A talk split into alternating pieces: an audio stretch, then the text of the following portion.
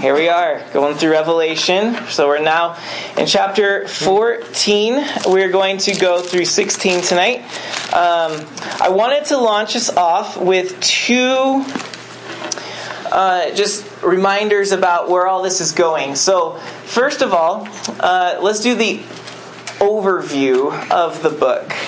Because it's been some time. We had our holiday breaks and everything, and here we are in chapter 14. So, John is a pastor apparently over the churches of seven cities, and the temperature of the culture has become such that Christianity was falling out of favor with the powers that be in the Roman Empire, specifically Asia Minor, which is today Turkey. And there, there was this pressure for people to conform to emperor worship because the emperors by this time had begun to spread the propaganda that they were more than just mere humans and that therefore their policies must be obeyed and that they are the saviors of the world. The world is a better place because Caesar is king. And because to, ha- to have Caesar's favor on your city would bring lots of prosperity to your city, there was a lot of competition between the cities in Asia Minor to gain Caesar's favor and approval. So, how do you gain Caesar's favor and approval? You build monuments to him. You build temples to him. You have parades on his birthday in which everybody offers incense to him. You do everything you can to kiss up to Caesar because you want his attention and you want the most prosperity of all the cities around you. The way our sports teams can be competitive, cities back then were competitive in that way. So the Christians fell into disfavor because they were considered the anchors dragging society's progress. We want progress. We want the favor of Caesar. We're doing all these new things. Come on, why aren't you people doing these things?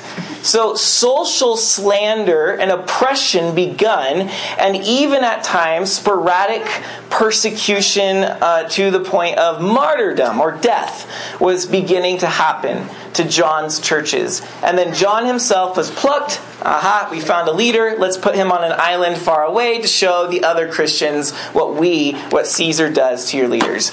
So this is the temperature that they're in. And in the first, so we open up the letter and we see John is on the island, and there in his suffering and his separation, he gets a vision. Jesus appears to him and shows him all of his glory. And John immediately begins writing to seven churches. You won't believe what I saw, and now here's the rest of what I saw. The whole book is his vision of Jesus. And then he goes in and he enters into the throne of heaven, where there he sees not chaos, not panic, not, oh my goodness, Caesar is against Jesus, what are we going to do? No, he looks into heaven and he sees there a throne and one who is seated upon the throne in perfect poise and control, and he doesn't seem to be breaking a sweat at all. In fact, all of heaven seems to be moving on like they've already won with worship, and they're not concerned in the least.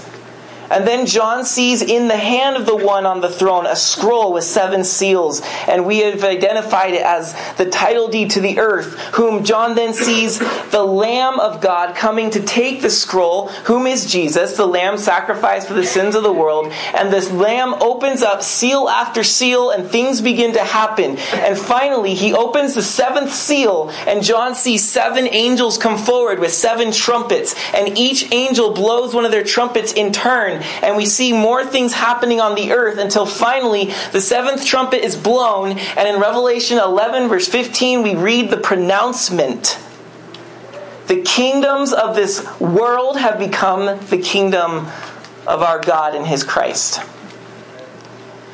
So that the title deed had been opened and the rightful heir of the world read the royal pronouncement. The trumpets were blown to call attention to all of creation. Hey, your true king, not Caesar, the king of kings, is about to make a royal pronouncement. The seven trumpets are blown. There's silence in heaven. Everybody, uh, I misspoke, but the seven trumpets were blown, and all of creation was ready to receive the word, and the announcement's made. God wins. That ends at Revelation chapter 11. You go to Revelation chapter 12, and we now launch into rewind mode. So you see the whole scope of what's going to happen. The Lamb claims the earth, trumpets are blown, creation gets their attention. He claims it all, he comes and he judges and he rules. Then, chapter 12, rewind. So, why is all that happening? What was going on behind the scenes of all of this? So, chapter 12 opens up with a woman in labor. She's screaming in horrendous pain. She's clothed with the cosmos. This is a beautiful woman in ugly agony. And there she delivers a child, and as the child's coming, a dragon hovers over her to consume the child. And just as a dragon is about to open his jaws to, to close them upon the child, the child is snatched out of the jaws and taken up into heaven. And we learn that this was Jesus born to the nation Israel and ascending to the Father, and the dragon, Satan, the devil, who wanted to, to grab him. And so, what does Satan do? The dragon follows Jesus into heaven. War breaks out. Heaven kicks Satan out of heaven. That was redundant. And then he goes down to the earth and he tries now to oppress Israel. Israel goes into hiding. He can't get Israel. God protects Israel. And then the dragon is furious. Chapter 13. He's standing on the shore. He's already struck out three failures. And now he's conjuring up, if you remember from last week, sort of his own baptism, if you will. An evil baptism. Where not Jesus the Christ is coming out of the waters to go save the world, but the beast, the antichrist, is coming out of the waters to go and grab and seize and possess everything in the world that he can. The dragon confers onto this beast all of his powers. So the, the beast now demands the worship and wonder of the world, and those who don't worship and wonder over him, he persecutes and he puts to death by the sword. So he is violently trying to gain control of the world. And then he has a little prophet that rises up. And the prophet begins to do things, making the beast look really amazing. Hey, did you guys know he can do this? Did you know this about him? Look what he's done for you. Think of just like a really uh, hyped up ambassador on steroids. He's just making this whole beast thing look really good. So the prophet is bringing everybody to the beast, and he's even saying to the effect that, look, the beast has brought us so much prosperity that if you want to buy or sell in our our prosperous society, you need to take a mark on your hand or your forehead to identify, oh, you're with us. So the prophet begins this little tribe of very select few, this club, excluding everyone who won't worship the beast, bringing on only those who will. And so we looked at last week the picture of we have our Christian Holy Trinity Father, Son, Holy Spirit. And in Revelation, we have this unholy trinity of dragon, beast, and prophet. The Holy Trinity is bringing life and salvation to the world. This unholy Trinity claims they are, but they're cutting people's heads off and they're excluding others as they do so. And so we have this contrast. Truly, we have Christ and then we have anti Christ. He's moving against Christ, he's opposite of Christ. So, what John is doing through this vision, the way he's compiling it and writing it, is he wants his churches, don't forget, John is a pastor, which means he has a real concern for the condition of his people in 90 AD. He's writing to them to comfort them in this time. And what is he doing as a prophet? He's doing what the prophets of the Old Testament did. He is warning of future destruction and promising future restoration. Destruction, restoration. Hey, Caesar says that his kingdom's eternal. He claims that he is the Lord and Savior of the world. He says he's given you everything. Guess what? Rome isn't all it's cracked up to be. Actually, it's got a lot of cracks, and it's going to crumble one day warnings of destruction. It's not as invincible as you think. The promise of restoration. In place of this empire, you will have the kingdom of God. In place of Caesar, the lion tearing people apart, you have Christ, the Lamb, who is willing to give his life to give blessing to his people. Very opposite kingdoms, two different stories. This is John's mission. So, with that said, let's now read Revelation 14. So now the next step is Then I looked, and behold, on Mount Zion stood the Lamb. Mount Zion's Jerusalem, the Lamb is Jesus. And with him, 144,000 who had his name and his father's name written on their foreheads. We've met the 144,000 in chapter 7. Here they are once again. And intentionally contrasting the worshippers of the beast who have the number 666 on them, we have the name of Jesus and the Father on their foreheads here. Intentionally contrasting. What we need to see is that God always has a remnant. No matter how dark and how dismal it gets, God is never without witness. He's never without people to do his work we don't have to feel like we're going to lose. He's got people here right there. So in verse 2, we read that a voice from heaven roars, and there's a voice, and it sounds like harpists playing on their harps. And then these 144,000 are singing a new song, and um, no one could learn this song except the 144,000. Verse 4 says, It is these who have not defiled themselves with women, for they are virgins. Uh, that probably is a symbol for their pure. Because the Old Testament always used sexuality as a metaphor for idolatry. Basically, you're cheating on God if you're with another God. So they use sex as a metaphor for that. By calling them virgins, it most likely isn't some weird, peculiar, way too much information detail about these people. It's probably more like they've been faithful to God, they haven't been with the beast whatsoever. So these, um, it is these who follow the Lamb wherever he goes. These have been redeemed from mankind as first fruits for God and the Lamb. And in their mouth no lie was found, for they are blameless. Verse six, three warnings now. First in verse six. Then I saw another angel flying directly overhead with an eternal gospel to proclaim those who dwell on earth to every nation, tribe, and language and people. And he said with a loud voice, Fear God and give Him glory because the hour of His judgment has come. And worship Him, not the beast, Him who made heaven and earth, the sea, and the springs of water. Worship God. Warning number two. Another angel followed, saying, Fallen, fallen is Babylon the Great, she who made all nations drink the wine of the passion of her sexual immorality. Warning two Babylon is fallen. What's Babylon? We actually haven't even been introduced to Babylon yet, but we will learn very shortly that Babylon is basically code for beast empire. The whole system of the beast is called Babylon. Well, Babylon is fallen, says the second warning.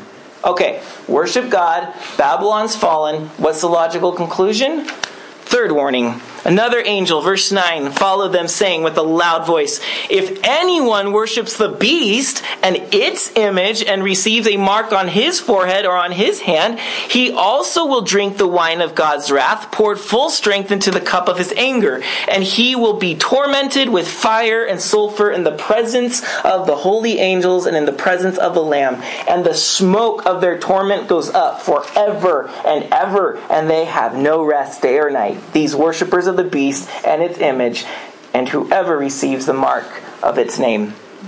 Oh. First warning worship God. He made everything. Second warning Babylon's falling. Therefore, third warning don't worship the beast because he falls. Worship God. the beast and his empire, Babylon, are going to burn forever and ever. The smoke will keep pouring up.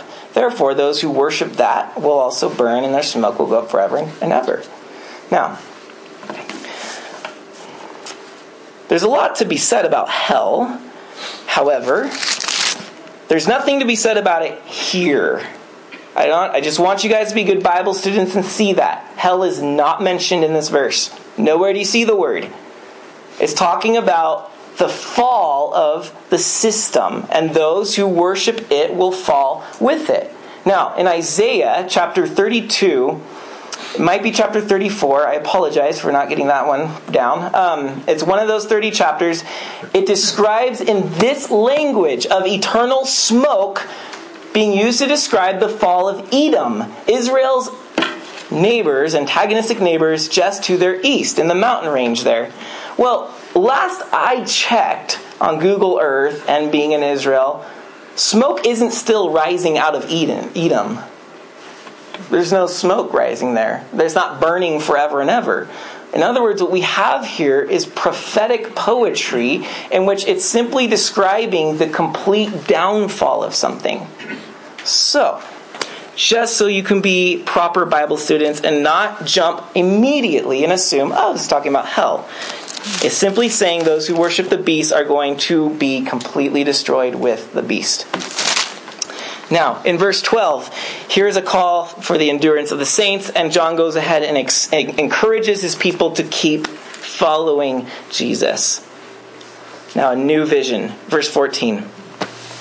Then I looked, and behold, a white cloud, and seated on the white cloud, one like a son of man, with a golden crown on his head and a sharp sickle in his hand.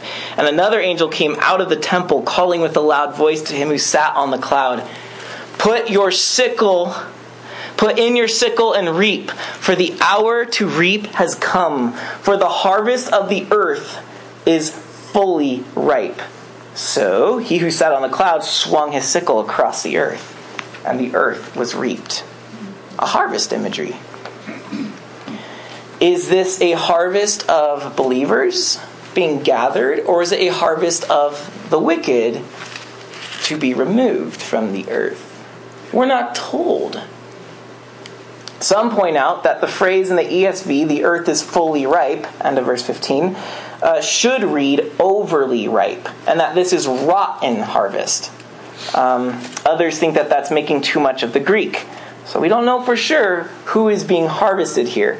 But it's the second harvest that follows this that gets the most attention. So in verse 17, another angel came out of the temple in heaven, and he too had a sharp sickle. And another angel came out from the altar, the angel who has authority over the fire. And he called with a loud voice to put uh, to the one who had the sharp sickle, Put in your sickle and gather the clusters from the vine of the earth, for its grapes are ripe. So, first harvest was a wheat harvest, this harvest is a grape harvest. Verse 19. You know what you do with grapes and you harvest them, right? Back in this culture, this is where you get the number one beverage in the whole world at the time. So the angel swung his sickle across the earth, gathered the grape harvest of the earth, and threw it into the great wine press of the wrath of God. Okay, so here you have a wine press, which was usually cut a, a little like basin, and there would be a hole at the bottom of the basin in which um, the wine would drip, or the grape juice would drip into containers. So you have this big wine press basin. You throw the grapes in there, and people start stomping on it and having a good dance party while they're making grape juice, and the grape juice would flow down into the containers below it. Well, imagine that happening, and the basin has labeled on it the wrath of God. So the image is that the feet coming down on the grapes are the wrath pressing down on those harvested from the earth. This is a terrifying picture. This isn't the Jesus loves me, this I know, for the what Bible told me so, not Revelation. Um, we'll get into this a little bit more. So, verse 20 And the winepress was trodden outside the city, and blood flowed from the winepress as high as a horse's bridle for roughly 200 miles. That's 600 stadia, about 200 miles. Uh, quick fact north to south, uh, they measured, the ancients estimated that Israel was close to 200 miles, so it might just be a reference to the whole land. It was flowing with the blood of these grapes. How high? Up to the horse's bridle? Well, that's either saying literally there's a river of this going that high for 200 miles, which is unfathomable, or it's talking about as you're pressing in the wine press, the splatter of such activity is going up that high. Hmm. It's unclear. We usually read this to see this as judgment on the wicked. However, I read from a very authoritative, at least in the eyes of most of the church, an authoritative theologian who uniquely proposes that this is actually a picture of the judgment on not judgment. This is a picture of the persecution by the wicked on the believers. And he has a couple of actually very interesting reasons for that. But I don't want to get into it too much because he's not necessarily supported by a ton of people. But it should be noticed that it does say this is happening outside the city. The very place where Stephen was martyred, outside the city, the place where Jesus was crucified, outside the city. That's a phrase which is associated with Christians being killed. So they, they, he sees this as the blood of the saints coming out. Well, what happens with this pressed grape juice?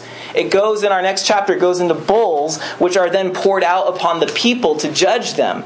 Why are they being judged? According to this interpretation, it's because of the earth's persecution of believers and the righteous that the judgment is being poured out upon them. Their blood that they shed is now being poured out upon them and they're suffering for it. So, in other words, the tables have turned.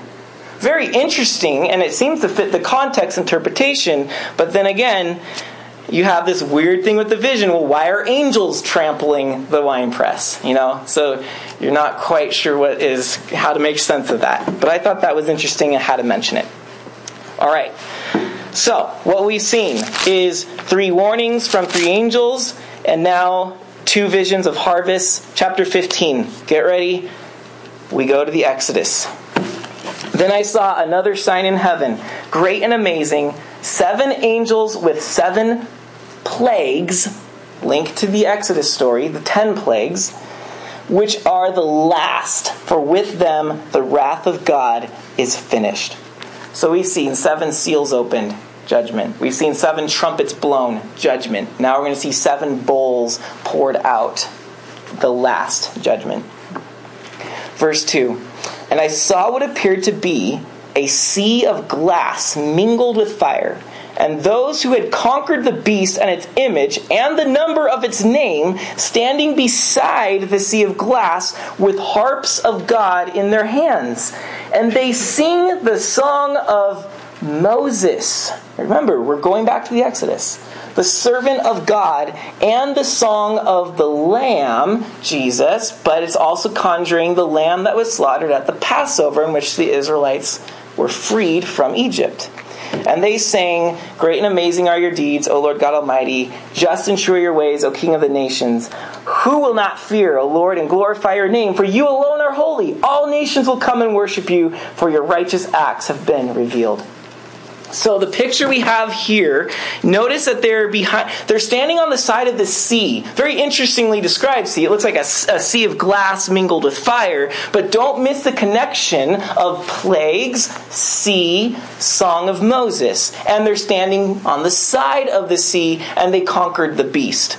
Here is a very clear retelling of the Exodus. You have the plagues, the beast would be Pharaoh and his oppressive system persecuting the righteous, and the sea is them on the other side. They went through the Red Sea, and that's when they were freed from and conquered Pharaoh, who went into the sea and was drowned. And then they're singing the song of Moses. If that's not direct enough for you, I don't know what else can be. And because remember, Moses and Miriam led the Israelites into song on the other side of the Red Sea. And so there they are singing. So John is saying, hey, this is what God's up to. Evil will be great. But it was great against Israel too, and God delivered them and gave them a new land. God is going to do the same thing again. Jesus is our Moses. He's leading us to the new land, which we will read about in Revelation 21 and 22 the new heaven and new earth. Now, in verse 5, it gets real. After this I looked. So we're now going to zoom in on the plagues. After this I looked, and the sanctuary of the tent of witness in heaven was opened, which, by the way, that sanctuary, the tabernacle, is built after their exodus, so it's another illusion. Um, out of that sanctuary came the seven angels with the seven plagues, clothed in pure, bright linen, with golden sashes around their chests. So these angels are dressed like priests. And one of the four living creatures gave to the seven angels uh, seven golden bowls full of the wrath of God who lives forever and ever. And the sanctuary was filled with smoke from the glory of God. Remember when the tabernacle was built, the glory of God came and filled the tabernacle in a cloud, sometimes smoke. It was the same concept. The smoke from the glory of God and from his power. And no one could enter the sanctuary until the seven plagues of the seven angels were finished. So there's your prelude to the looming doom ahead. Notice that the golden bowls in verse 7 are filled with the wrath of God. What was the wine press named? The wrath of God. So the trampling of it. What is in these bowls? It seems to, it, though it doesn't say this directly, it seems to be a connection that what was pressed from the harvested grapes is now, the bowls are now filled with that, and that's what's going to be poured out upon the earth. Then I heard, chapter 16 a loud voice from the temple telling the seven angels, Go and pour out on the earth the seven bowls of the wrath of God. Pause. So we had the seven seals opened. We know what those were because there was a scroll. And to open the title deed of the earth, you had to open the seals. Then the title deed is read. The Lamb now owns the world. Well, the trumpets were blown. We know what trumpets are for. The Israelites used trumpets to alert people to something, either a royal pronouncement or an enemy is invaded, gathered the troops. The trumpets had uses. They also signaled the coming of the Sabbath or the new year. But what about the bowls? I did a lot of reading and I couldn't really find good connections to what the bowls would have symbolized, other than they're just vessels to pour stuff out. um, until I started thinking back into Leviticus. And that's where, similar to the picture here, the priests would take the blood from the lamb or the ram or the bull, depending on the sacrifice, and they would fill it in a bowl, and then they would dip with their fingers into the bloody bowl onto the horns of the altar, and then when they were done sacrificing the animal, they would take the bowl and uh, not the animal bowl, but the vessel bowl, and pour it at the base of the altar. And that's the closest thing I could think of to the Old Testament that John might be mimicking by saying these bowls are being poured out. But here was what was crazy. I don't know what to do with it, so I'm throwing it to you. You can eat it and digest it and either, you know, let it be good or bad to your stomach. Um, but the only sacrifices that mentioned the pouring of blood at the base, all of them threw the blood, but, but only one of them poured the blood, and it was the sin offering the one that you gave when seeking forgiveness for one's sins. Now, I don't know if there's a connection between sin offering and what the angels are pouring out upon the earth, but if there is a connection, this is raising all kinds of questions about what does it mean God's pouring out a sin offering upon the people of the earth? Is this him offering them forgiveness? Is he saying that they're forgiven? Well, that means we're universalists. That wouldn't make sense. Or is he making an offering because they wouldn't accept Jesus's? I, I don't know. You know, what is that saying? And we don't even know if there's a connection. So, if you lost me, just come back now. We're done. But um, if you found that interesting, go and read up on it. You're on your own and think about it some. Just get some ice for your head. Okay, so here we go. The seven bowls are now poured. So, verse 2 the first angel went and poured out his bowl on the earth, and harmful and painful sores came upon the people who bore the mark of the beast and worshipped its image. Each of these plagues are mimicking a plague from Egypt. Remember, Pharaoh's um, people got boils from the plagues. So are these people. Um, by the way, that was the first plague in which the priests themselves were affected by Moses' plagues. So it was the first one that got the priests thinking, yeah, this God's probably a little better than us. uh, the second, verse 4, uh, 3. The second angel poured out his bowl into the sea. It became like the blood of a corpse, and every living thing died that was in the sea. You may remember the seven trumpets. I mentioned this then, I mention it again. Uh, that the seven bowls parallel the trumpets in what they affect earth, sea, sky, so on. They parallel each other. So, verse 4 The third angel poured out his bowl into the rivers and into the springs of water, and they became blood. And I heard the angel in charge of the waters say, just are you, O Holy One, who is and who was, for you brought these judgments, for they have shed the blood of your saints and prophets, and you have given them blood to drink. I can almost hear a ha ha. It is what they deserve. Remember, that's an angel saying that. And I heard the altar saying, Yes, Lord God the Almighty, true and just are your judgments. The fourth angel poured out his bowl on the sun, and it was allowed to scorch people with fire. They were scorched by the fierce heat, and they cursed the name of God who had power over these plagues, and they did not repent and give him glory. No, they cursed him instead. So now there's a response to God in these judgments. They, they now know who they're reckoning with. Verse 10 The fifth angel poured out his bowl on the throne of the beast. Touch me now, beast. It's like he's getting his own power there. And its kingdom was plunged into darkness. People gnawed their tongues in anguish and cursed the God of heaven and the pain and their sores um, for their pain and sores. They did not repent of their deeds. You see, God's trying to get them to repent, but they won't. They gnawed their tongues because of the darkness? Really? Well, in the Egyptian plagues, it said that there was a darkness that could be felt well, this is a darkness that they're feeling and they're gnawing their tongues over. I don't know how that works scientifically, but remember, this is vision, so it could just be crazy, like just to get you to wake up.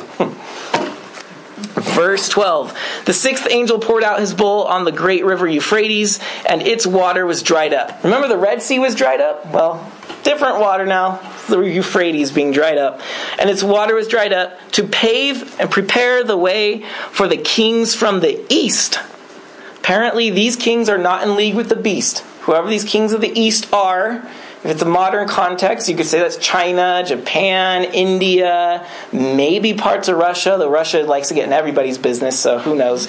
But, um, political jokes. Yeah. I'm apparently happy you don't read the news. I don't know. Okay, um, but the kings from the east are coming in the Roman times. This was the, the dreaded Parthians who had an excellent cavalry or an excellent with the bow and arrow. So they were actually feared. The Parthians, to say Parthian is what it would be in America to say ISIS. It was that kind of fear that the Parthians instilled upon the Romans.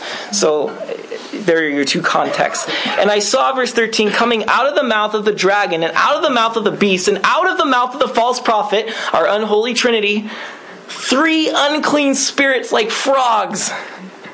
For they are demonic spirits performing signs. These frogs are demonic spirits hopping around performing signs who go abroad to the kings of the whole world to assemble them for battle on the great day of God the Almighty.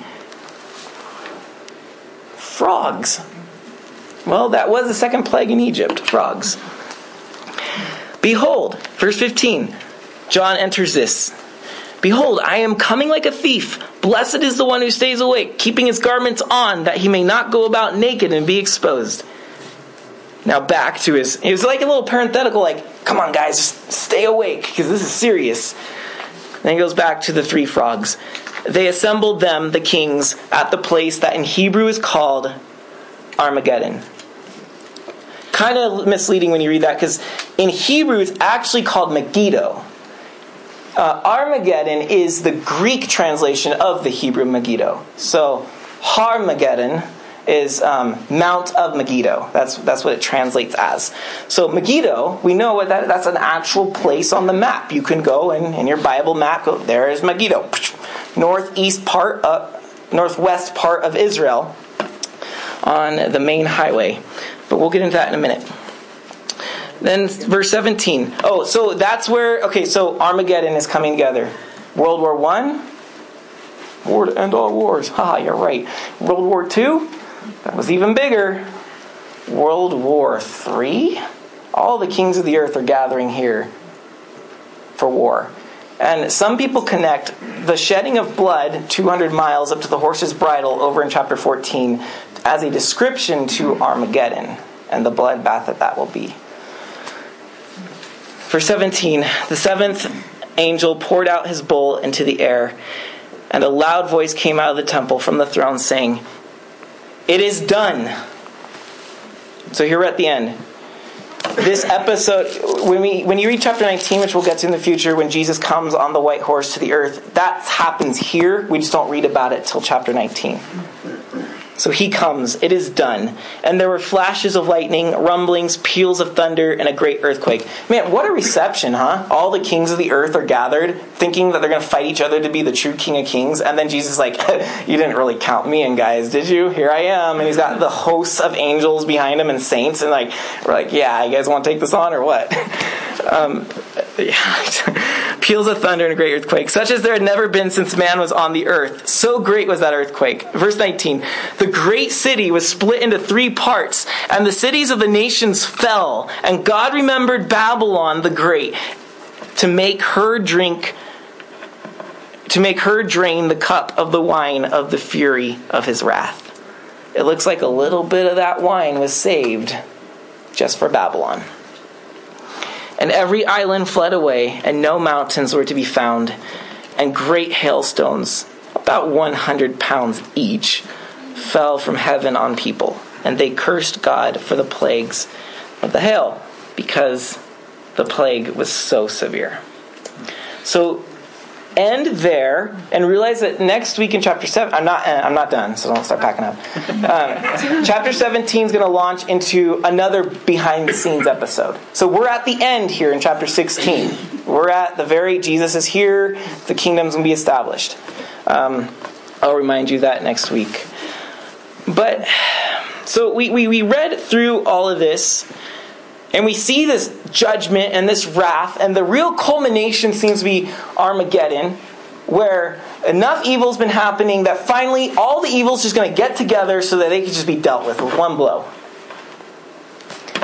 Armageddon seems to be the climax of everything in the book, evil wise, of everything in the book of Revelation, just kind of like. Like filth, just dripping down into a common cesspool. And here it is. The valley of Megiddo is where it's all collecting.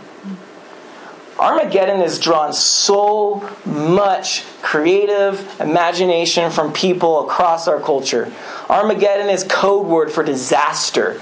Uh, I was joking, probably because it's in my mind. I was telling the worship team as we were getting ready for church that I had to. Um, um, I had to negotiate potential Armageddon last night with my daughter.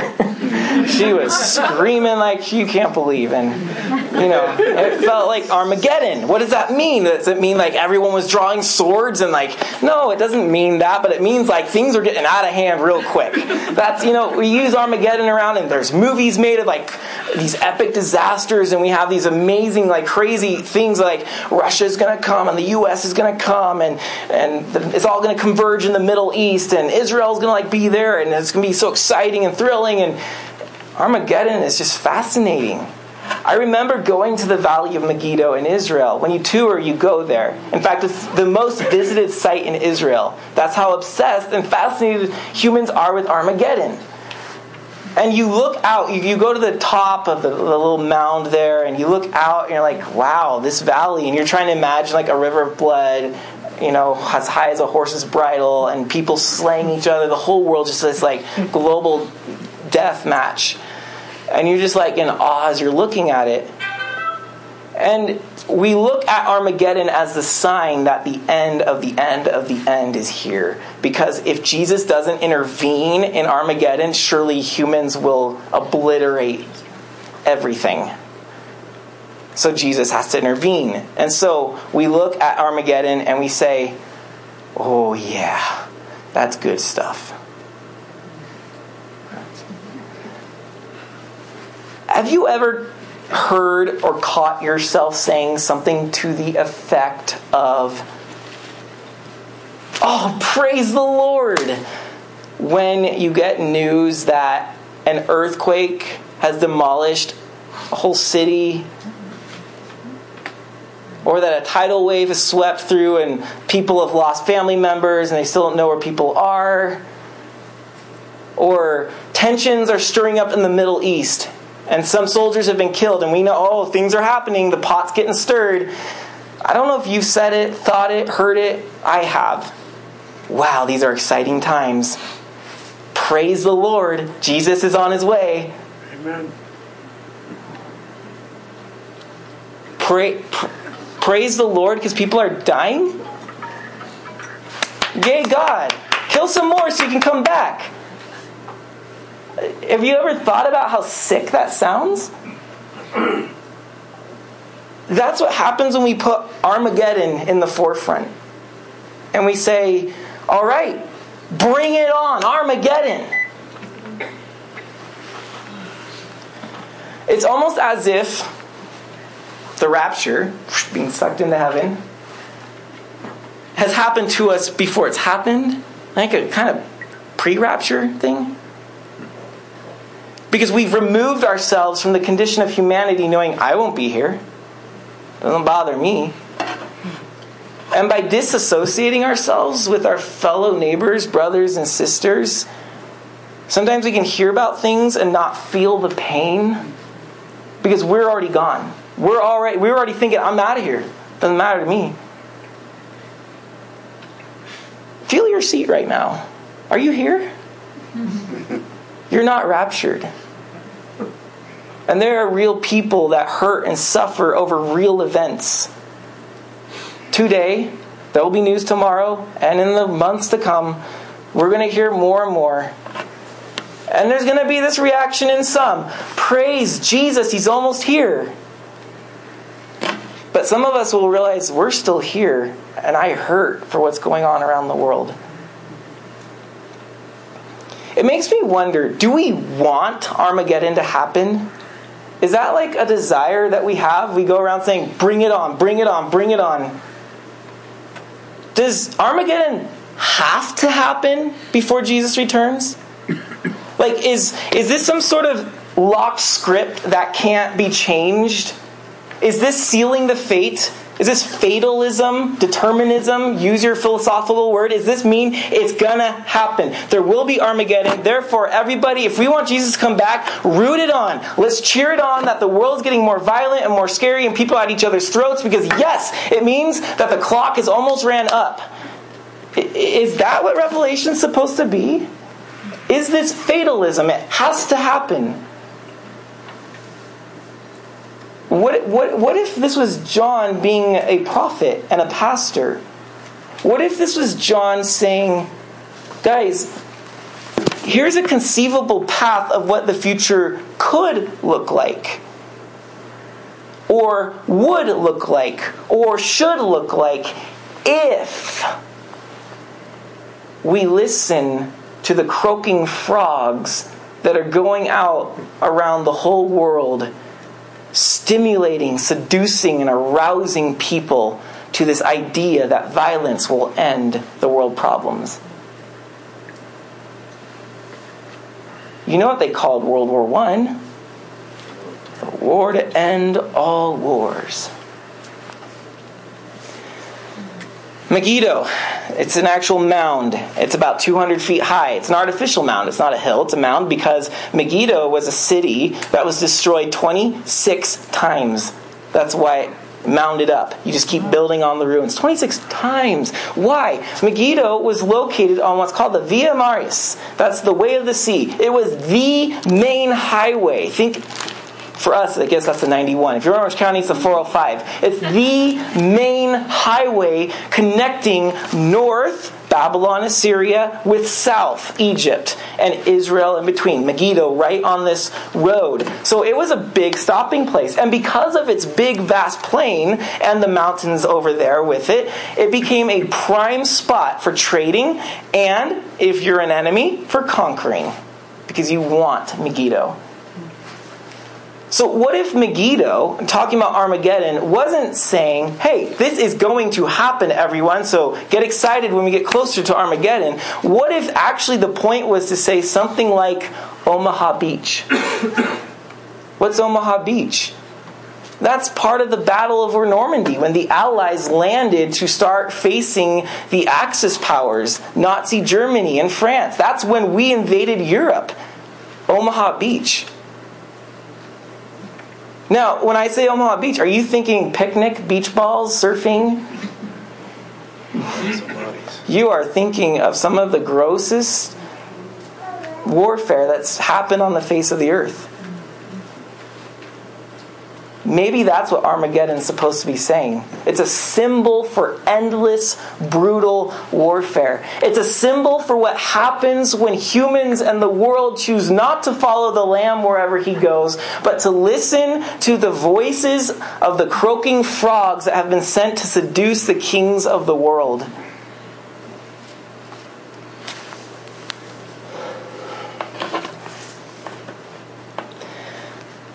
Armageddon is what happens when we continue to sin and we continue to do our thing and we continue to make the universe our center. The, the unholy trinity, the three frogs coming out of their mouths. You have dragon. He was we were told in chapter 12, he was the one who accuses the saints day and night. He's the slanderer, the beast. He's the one who's using violence to bring people to worship him. If you don't worship me, you're being executed. I'm controlling with the sword. The prophet, he's the one who was making everybody worship or not get any of the goods. Exclusion, tribalism. Maybe this is what's happening is every time we slander people, speak ill or accuse, Every time that we choose violence as the proper reaction to what people do to us or who people who stand in our way or threaten our safety, or exclusion, you don't look like us, you don't think like us, you don't believe like us. Every time we act one of these paths, we're listening to the croaks of the frogs, and we are being drawn to the cesspool of Armageddon. We are buying into the lie that this is the way the world works and this is the way to fix our problems. We talked last week about the Trinity and how this is the great being of God. One God in three relations.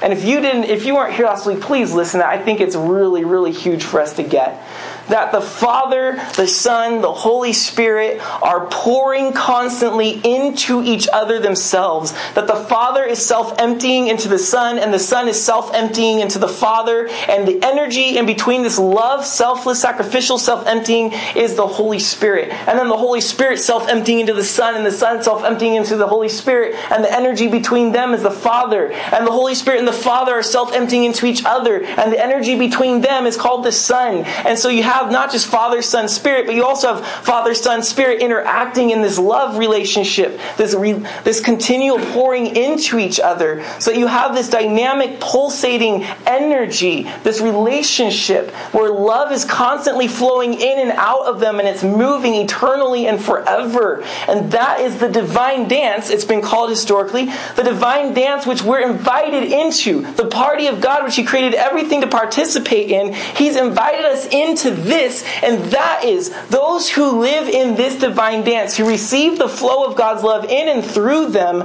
as part of what's going on in the Trinity, they become the healers, the peacemakers of the world. But those that follow the way of this other Trinity, this anti Trinity, this anti Christ, they're trying not to self empty into each other, but they're trying to get the entire cosmos to come into their orb and to orbit them, their gravitational pull. So that when we talk about the judgment of God, sometimes we're super pity, uh, pity, petty, and we think of this God who's grumpy up there, right? And he's like, why don't people believe in me? Why don't people? I gave them only ten rules. Why can't they keep them? You know, and he's like, I'm just gonna. That's it. Time's up. Great. I can't wait. And pour out the bulls. Teach them all a lesson. And sometimes we think of God that way, when really what we need to understand is that sin is not something we've established just to simply say, well, to prove that you're a follower of Jesus, you won't sin. Or, well, so that you don't hurt God, we call these things sin. No, no, no, no. Sin is what happens when we choose not to live in that divine dance, that eternal flow of love. When we stop letting God enter into us and come through us. Sin's what happens when we pull out of that and we listen instead to the croaking frogs and follow the way of the world. 1 John 2:16 And what happens in judgment isn't God just reacting silly, like, can't believe you did that, Paul. Here's judgment, punishment sin, we're not punished for our sins, we're punished by our sins. My own act of sin brings my own judgment on me, so that you could say sin boomerangs on the one who threw it. And why shouldn't sin boomerang on you? If you are making the cosmos orbit around you, you're the center of gravity, everything that's flying around your life should come back to you because you have designed your universe to be that way. So when we talk about this judgment, this is what humans have brought on themselves. by rejecting God. You think of Coyote and Roadrunner? Does the Roadrunner ever once turn around and judge the Coyote and say, The Roadrunner keeps doing what he does so well. And every time the Coyote's up to mischief, it backfires on himself. Is that maybe what the picture of the wine press and the bowls is meant to symbolize? That there's a connection between wickedness and judgment, that it is the wicked's own actions that are coming back upon them? It is what Paul teaches us in Galatians 6, verses 7 and 8. He says, Don't be mocked, or don't, God cannot be mocked, don't be deceived. He will reap what he sows. Or, in other words, you sleep in the bed that you make. What you throw will come back to you. And then he goes on to say, if you reap if you sow in the flesh, you will reap corruption. You sow in the spirit, you will reap life. Brothers and sisters, is it possible that the frogs are trying, they're croaking in our midst today to get us to sow to destruction, that we reap destruction? And all the while, God's saying, Hey, I'm the real Trinity. Sow and dance with me, and you will reap life. And you will not be an encourager of Armageddon, but the healer of it. And maybe, even maybe, the church can show the world a better way than slander, violence, and exclusion.